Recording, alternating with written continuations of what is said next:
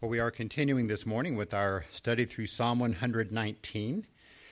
Today we're looking at the 11th stanza of that psalm, which is verses 81 to 88. Uh, it's obvious as you're reading this psalm that the psalmist is living in the midst of a culture that does not like him, basically, that does not like the things he stands for. Uh, he's like a pilgrim in a hostile land. And this reality comes up all through his prayers in Psalm 119. He prays about the challenge of living a pure life in a culture that's going the complete opposite direction. He asks the Lord to deal bountifully with him so that he can keep the word of God in his life. He needs the help of the Lord. He prays about civil magistrates who are working against him. He grieves over the great sins he sees in his life, but also that he sees in the culture he is regularly committing himself to walking out and to being, being obedient to the Word of God. He asks for God to continue to give him greater understanding of His commandments and, all, and the help he needs for being more consistent in living them out. In verses, and, or I'm sorry, in stanzas 9 and 10, the psalmist gets more specific about the trials that he's dealing with. The men he describes there as being arrogant men men who had uh, were besmearing him with lies. Uh, hard afflictions for any person to deal with, especially one who is intent on being a godly example, which he was. But one thing he is sure of, no matter what his circumstances are, he is absolutely sure that God is good. Therefore, since, since God is good, what he does is good. He's dealing with the psalmist in ways that are good. And so he recognizes the affliction that he's enduring as being sent by God for his good. He says to the Lord, In faithfulness, you have afflicted me. I mean, what a difference that makes when we can see our trials in that way, from that perspective. Because even when it's hard, we can be confident that the Lord, who is perfectly good, is sovereign over everything that is happening to us. Therefore, we can trust Him. well, in the stanza we're looking at this morning, the psalmist gives us some insight into how difficult it has been in dealing with those hard trials. You can tell he feels like he's like at the end of his rope, but that doesn't mean he's turning away from the Lord. Not at all. Instead, he continues to take these most difficult feelings and concerns and hard questions directly to God in prayer. So let's read Psalm 119, verses 81 to 88. My soul languishes for your salvation. I wait for your word. My eyes fail with longing for your word, while I say, When will you comfort me? Though I have become like a wineskin in the smoke, I do not forget your statutes. How many are the days of your servant? When will you execute judgment on those who persecute me? The arrogant have dug pits for me, men who are not in accord with your law. All your commandments are faithful. They have persecuted me with a lie. Help me. They almost destroyed me on the earth, but as for me, I did not forsake your, your precepts. Revive me according to your loving kindness, so that I may keep the testimony of your mouth. So the psalmist is not wavering in his commitment to the Lord, but he is really struggling is he's come to a break, what seems to be a breaking point in his life. And it's in this most difficult time that he goes directly to the Lord. Doesn't try to hide his feelings, doesn't try to hide his frustrations. He is very open as he prays. This is a very good example for us to learn from. Having times that we feel downcast is not uncommon. Uh, and we see a number of basic principles in this stanza that can help us know how to pray when we find ourselves feeling overwhelmed. By the way, before I forget, there's a couple books back here, resources that if you would like to read more about this kind of thing, there's a couple books back there that will help. One is on lament, one is on uh, by Ligon Duncan. I forget what his title. What's the title of it? When pain, when pain is real and God is silent. So anyway, a couple more resources back there if you're interested. In these verses, we're going to look at this stanza in two different sections. First, in verses 81 to 84, the psalmist takes his very honest and personal lament directly to the Lord. And then, second, in verses 85 to 88, the psalmist continues to take his lament to the Lord, but in those verses he goes into some detail about what his enemies are doing and brings that into the, into the prayer. So, our first main point is this when feeling exhausted in body and soul, you can take your frustrations, concerns, and questions to the Lord in prayer. The psalmist is truly exhausted and greatly frustrated over the things that are going on around him and with him. God has not intervened like he had hoped he would. But that doesn't mean, like we said, that he turns his back on the Lord. Not at all. Even in the midst of this difficulty, he is as committed to the Lord as he has ever been. And because of that relationship that he has with the Lord, he takes every frustration, every hard question directly to his God. The opening verse gives us a good feel for the rest of the stanza. My soul languishes for your salvation. I wait for your word. It's a statement that's really full of pain and heartache. But even in the midst of a soul that's languishing, the psalmist is waiting or hoping in faith for the Word of God. So here's what we can learn from this verse it can feel like your soul, it can feel like your soul is wearing thin as you hope for God's saving intervention. Be honest about that with the Lord. When the psalmist says his soul languishes, he's talking about a deep longing, a longing to the point of exhaustion. It can be also translated as his soul wearing thin. There's likely physical fatigue going on here, but it's especially soul fatigue that seems to be the, the, the focus. His inner man is languishing with deep longings. He says he's longing for God's salvation. And one thing we need to keep in mind is that as an Old Testament believer, he was constantly looking with expectation for the salvation that God would provide through the promised Messiah. Now, as a believer in the coming Messiah, he already had that salvation. He was already saved, so to speak. But also, as a believer, he longed for the day when the Messiah would come to the earth. And even though he already had that salvation by faith because he was trusting in the Messiah to come, he would he wanted he'd had a desire to continue to grow and mature in that salvation. Now that's really just as true for him as it, as it is for us. I mean, if you put your faith in the Lord Jesus Christ as Savior and Lord, then you have salvation. But that doesn't mean that now it's time to move on to the next thing. Because we continue to grow in our appreciation and our understanding and our application of, the, of what the Lord has done for us in Christ. In fact, when you think about it, I was just looking back Every song that we sang this morning had something to do with Christ and the salvation He's provided for us. In uh, Psalm 72, which was read and we also sang, it was prophesied that the Christ would have dominion over land and sea. And then we prayed along with the, along with the Lord's prayer, so to speak, when it says, "Your kingdom come."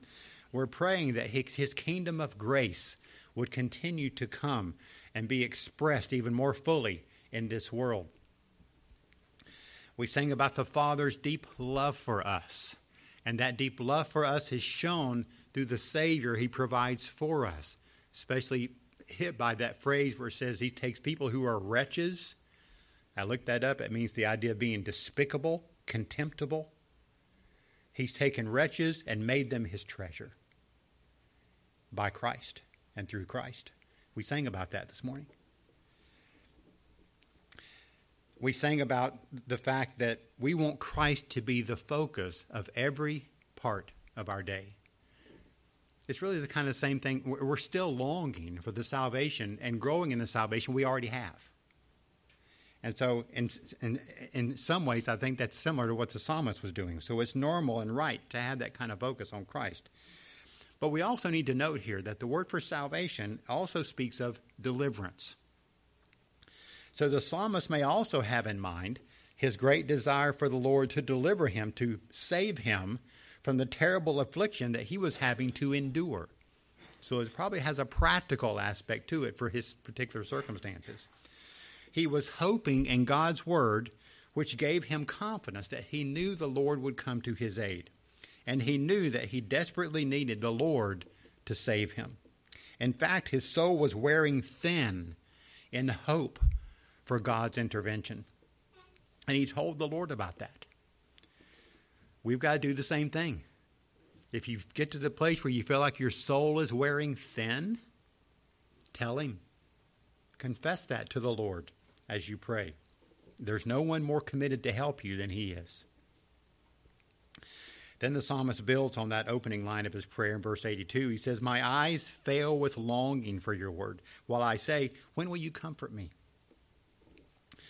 So here's something else we can do when our soul is wearing thin, and that is continue to earnestly seek the Lord in his word, but also be open with him about questions that trouble you. Questions that trouble you. He goes from speaking on the languishing of his soul to speaking of eyes that are fa- failing with longing. They are straining after the promises of the word. In other words, even in a time when he feels that he's coming to the end of his rope, he continues to pursue the Lord in prayer through his word. Another important example for us no matter how frustrated or overwhelmed we feel, we always must continue to, to go to the Lord, to pursue the Lord, and especially pursue His Word. We do not turn away from the Lord when things are difficult. We do not neglect the Scriptures. If we do that, we're actually throwing away the only hope we really have in what we're going through. Well, in the midst of his soul languishing for the deliverance of the Lord, his eyes failing with longing for the Word, the psalmist asked this first question When will you comfort me? He needs comfort from God. And he's also recognized his need for comfort in the preceding stanza. If you just look back a few verses in 76 and 77, Oh, may your loving kindness comfort me. According to your word to your servant, may your compassion come to me, that I may live, for your law is my delight. So he knows, he's expressed it before and he's expressing it now, how much he needs what we described last week as the tender mercies of God. He knows how much he needs the Lord to come alongside him, to hold him up, to see him through the heavy burden that he's, that he's enduring. Well, does the Word of God promise that God will comfort his people? Yes, it does. Let me give you a couple examples. Isaiah chapter 12, verse 1 says, I will give thanks to you, O Lord, for although you were angry with me, your anger is turned away, and you comfort me. Several places in Isaiah, Isaiah 49, 13. Shout for joy, O heavens, and rejoice, O earth. Break forth into joyful shouting, O mountains, for the Lord has comforted his people, and will have compassion on his afflicted. And then 51, 3. Indeed, the Lord will comfort Zion. He will comfort all her waste places, and her wilderness will be like he will make like Eden, her desert like the garden of the Lord. Joy and gladness will be found in her, thanksgiving and sound of a melody. So the psalmist is seeking the Lord in his word, asking about comfort, knowing that God has promised and given examples of when he has comforted his people. He knows that. But he has not felt that comfort, at least not in the way that he's expecting. And he desperately needs that sustaining comfort that he knows only God can give him. So he asked about asked to the Lord about that in prayer. Now notice he's not praying and asking if the Lord's going to comfort him. He's asking when. He knows it's going to happen.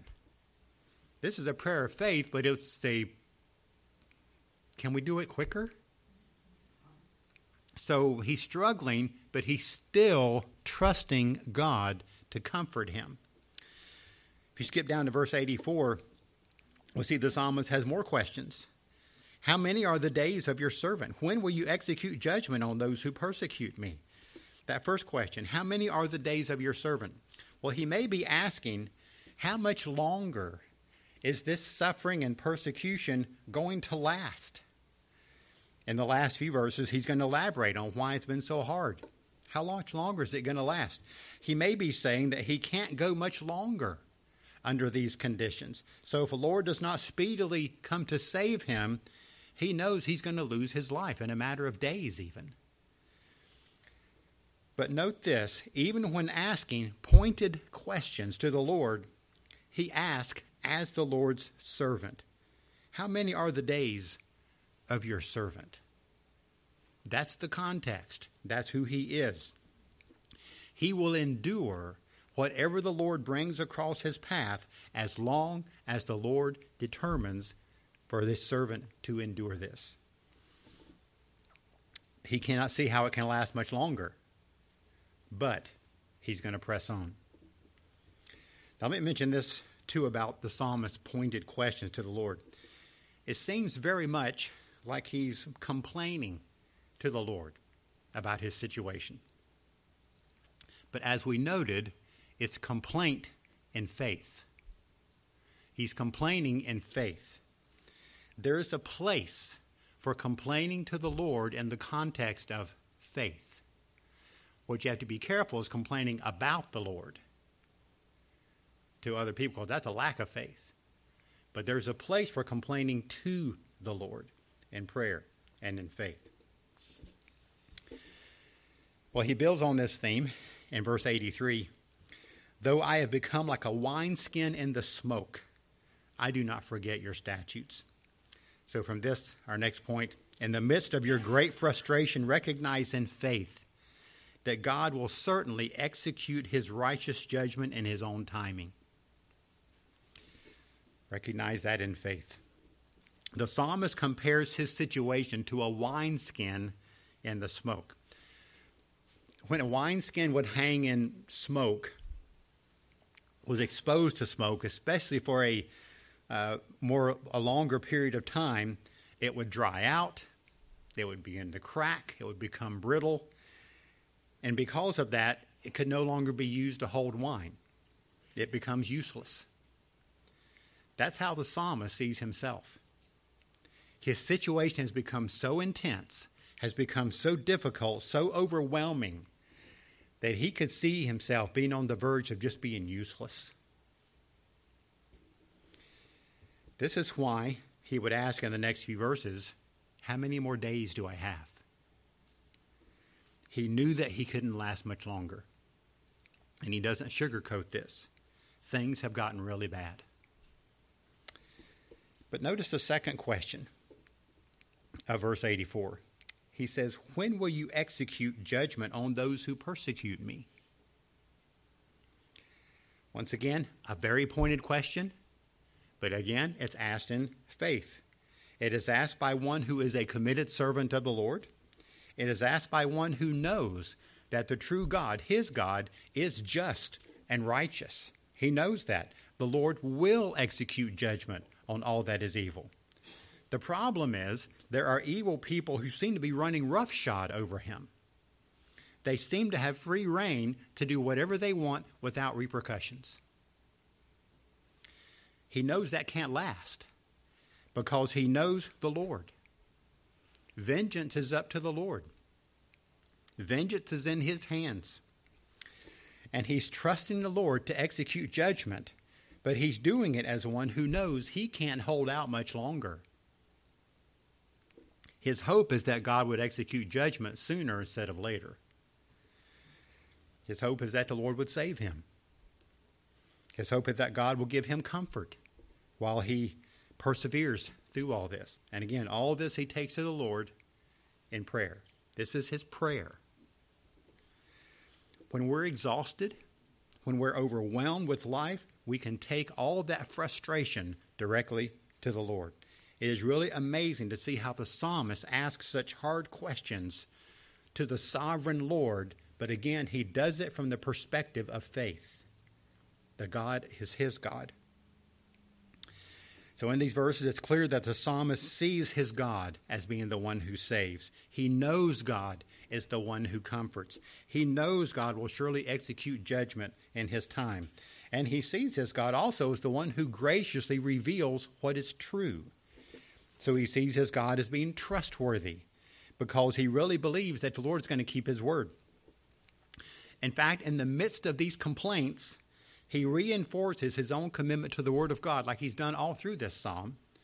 Verse 81, he's waiting or hoping for God's word. Verse 82, his eyes fail with longing for God's word. Verse 83 no matter how hard it gets, he will not forget the statutes of God. I mean, he continues to keep that in front of him. Just a great example, again, for us in our frustrations, our concerns, our hard questions in, in prayer. We do it with the knowledge that even though we don't know the details of what's going on, we know our God can be trusted. We know he can be trusted. We can feel frustrated, and we can tell him about that, but we know we can trust him. In the second half of this stanza, the psalmist continues this lament to the Lord, but now he gets more specific about the people who are doing the persecuting, the people who are making his affliction so painful. So look again in verses 85 to 88. The arrogant have dug pits for me, men who are not in accord with your law. All your commandments are faithful. They have persecuted me with a lie. Help me. They almost destroyed me on earth. But as for me, I did not forsake your precepts. Revive me according to your loving kindness, so that I may keep the testimony of your mouth. So, our second main point is this as part of your lament to the Lord about overwhelming trials, you can openly appeal to Him about the wicked actions of His enemies. So, these final four verses of the psalm, psalmist doesn't pull any punches.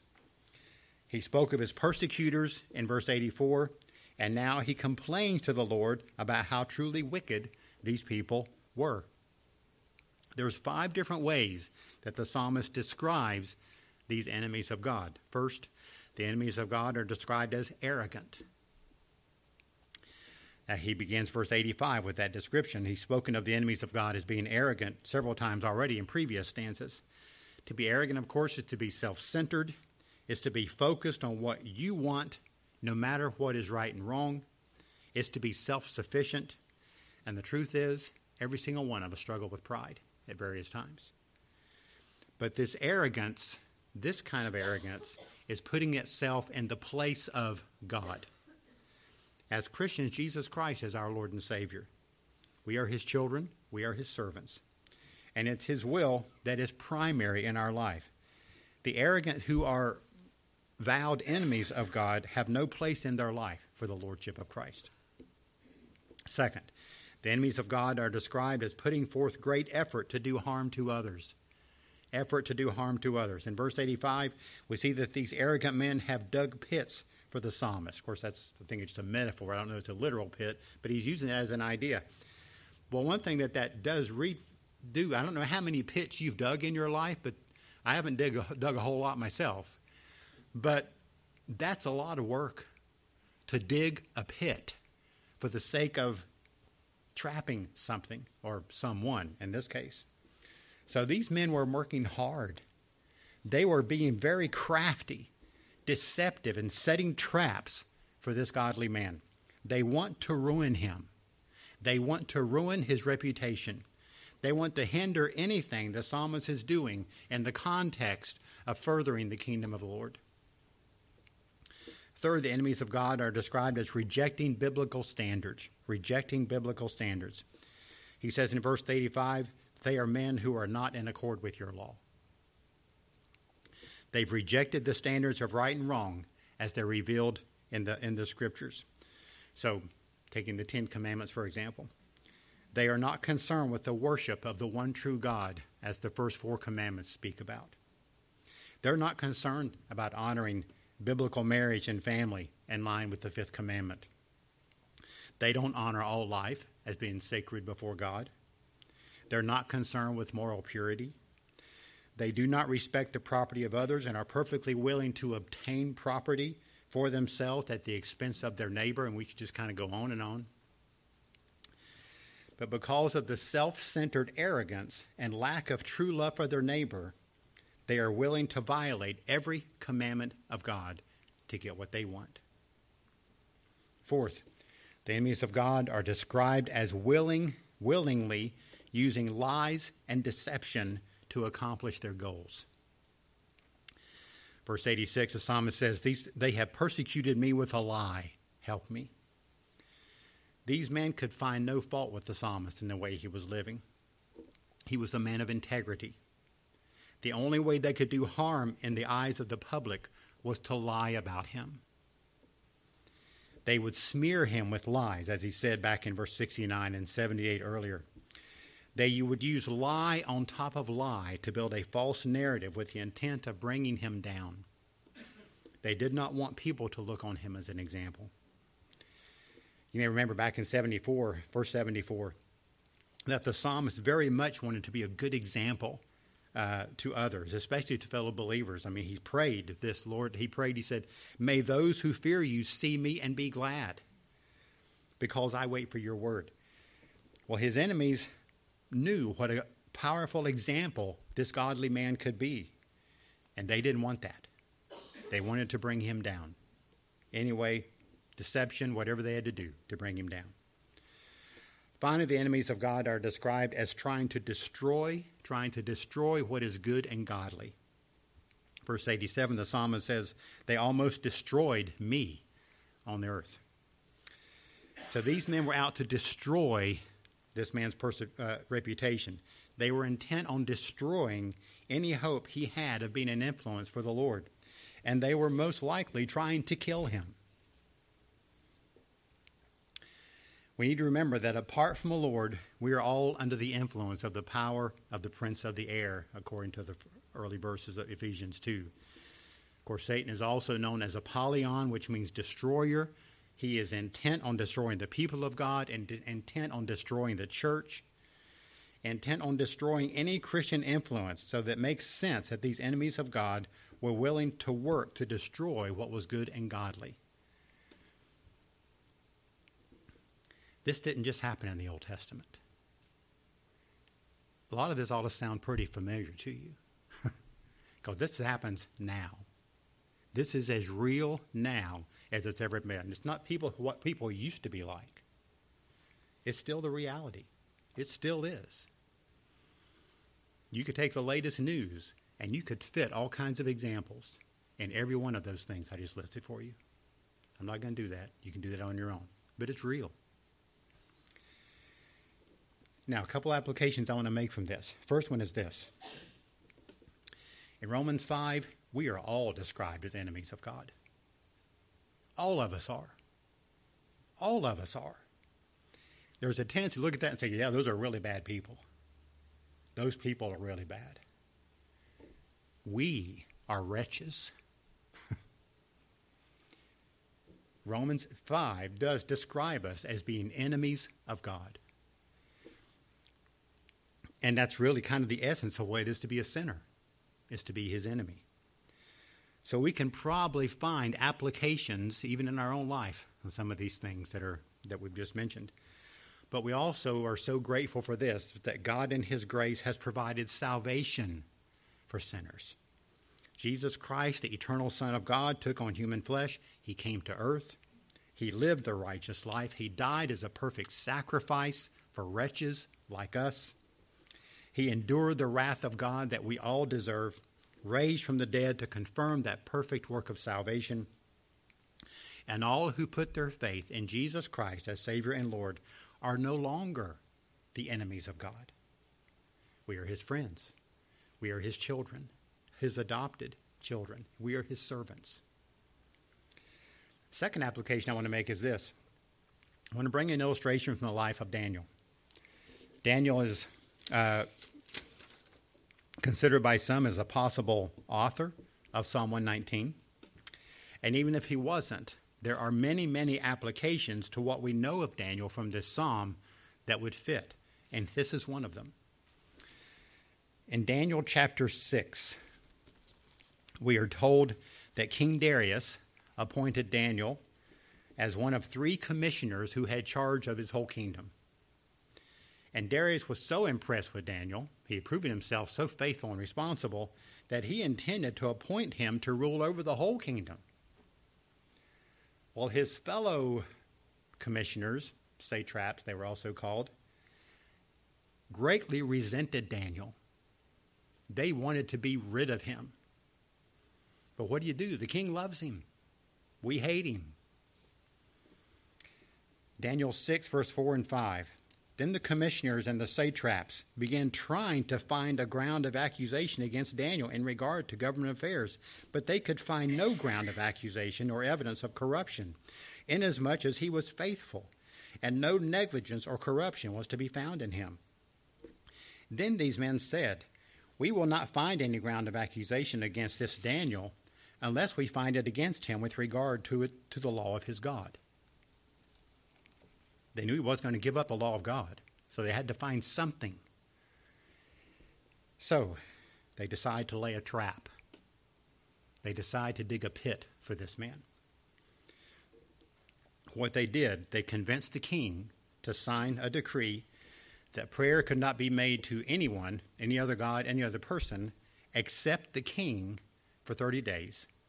Anyone who violated that law would be thrown into the lion's den. Well, you know the rest of the story. Daniel continued to pray anyway.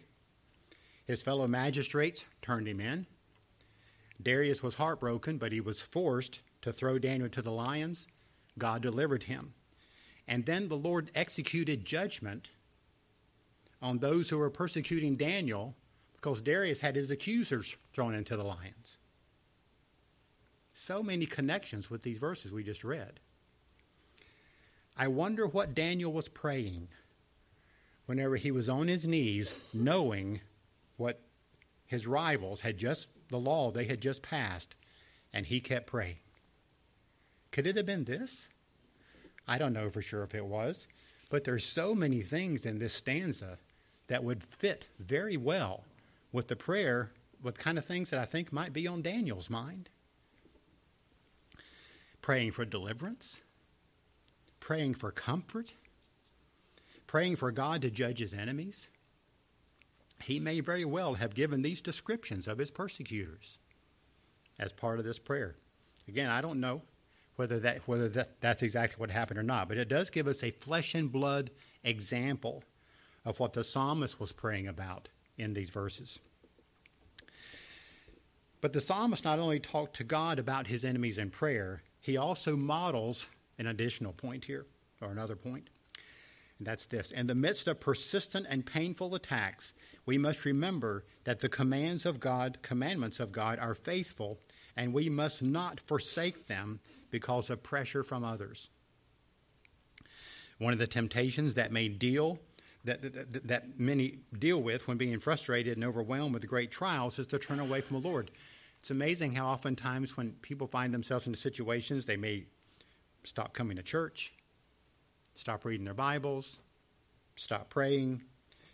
And so in the process, they're opening themselves up even to even greater pain and suffering because of those actions. The psalmist doesn't do that. He intentionally presses on in his faith. He keeps coming to the Lord in prayer. And he talks about the, and really as he talks about the Lord and his enemies, he continues to express his own commitment to the Lord and to his word. Verse 85, he says that his enemies did not act according to God's law. But the psalmist is the complete opposite. In the very next phrase, in verse 86, he says, All your commandments are faithful. So he refuses to go the route of these arrogant men. He found no fault in God's law. Even in the midst of his trouble, God's way could be rough, but he knew that it was right. He was committed to pleasing the Lord with his life. Now, you could probably think, well, if he were willing to compromise a little bit about some of these beliefs, get a little more in line with what the culture around was saying, he may have avoided some of this persecution. But that wasn't an option for him. It wasn't an option. He reiterates in verse this in verse 87, they almost destroyed me on earth, but as for me, I did not forsake your precepts. So they came near to destroying him. The only reason that didn't happen was because God intervened in some way. But no matter what, he was not going to forsake the commandments of God just because of pressure from others to do that. He could do this not because of personal strength, but because he went to the Lord for help. You may have noticed a simple two word prayer he prayed at the end of verse 86. After talking about how his enemies had persecuted him, he prays, Help me. Help me. Just a very simple, but with the context, I mean, what a powerful prayer that is. He knew he needed divine intervention. He needed the Lord to deliver him, and he did. So, as we lament before God about our own exhausting, overwhelming circumstances, whatever they may be, we do it in the context of persevering in our faith, persevering with a conscious dependence on the Lord for help. Last thing we see in the psalmist lament before God is verse 88 Revive me according to your loving kindness, so that I may keep the testimony of your mouth. So, last point while remembering God's covenant love, ask Him to revive you as you persevere in faith. To revive you. The psalmist prays a very appropriate and necessary prayer. He, is, he asked the Lord to revive him. Remember, his soul has been languishing, wearing thin for God's deliverance. His eyes have been failing with longing with a, for God's word. He needs comfort. He's feeling overwhelmed by wicked actions from his enemies. He's begging the Lord to act on his behalf. He knows he's in great need of help from the Lord. So he prays for the Lord to revive his soul. He's asking that he would be quickened or he would be energized and, uh, in spiritual ways to be able to endure and actually endure it, not just endure it, but to endure it in faith and, uh, and in rejoicing.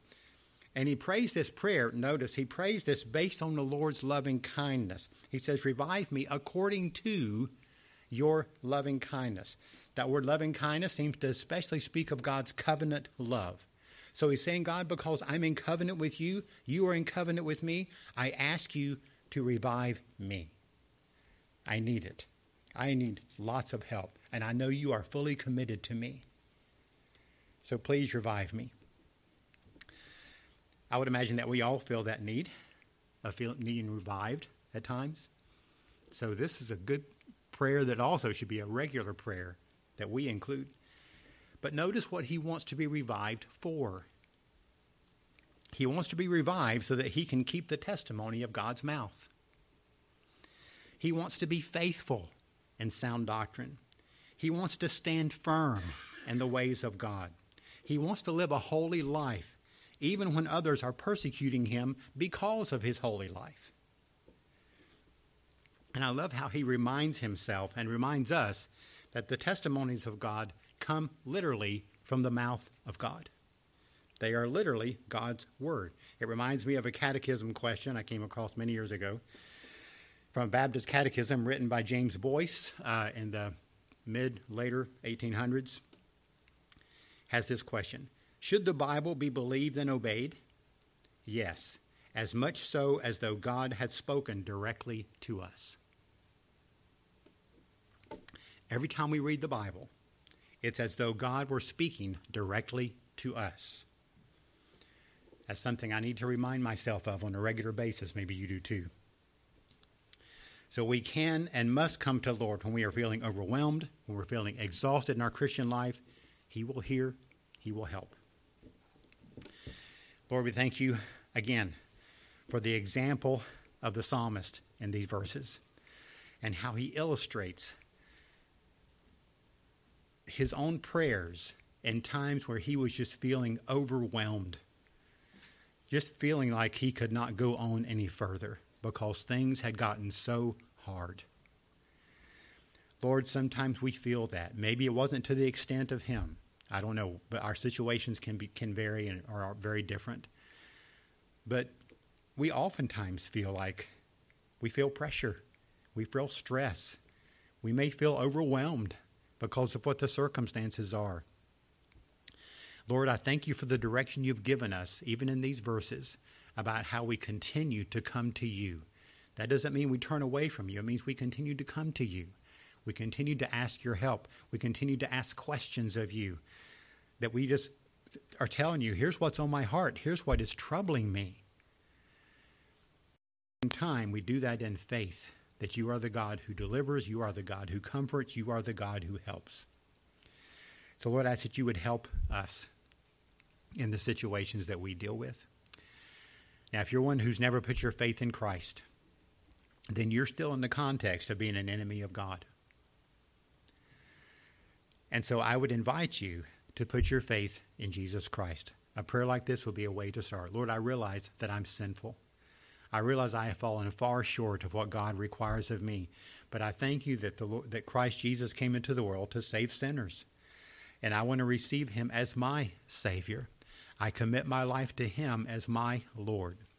If you want to talk in more detail about that commitment, you can make a note in your tear off, and we can talk about that at a, at a later time. Or those who are, who are watching online can reach out to us through the website.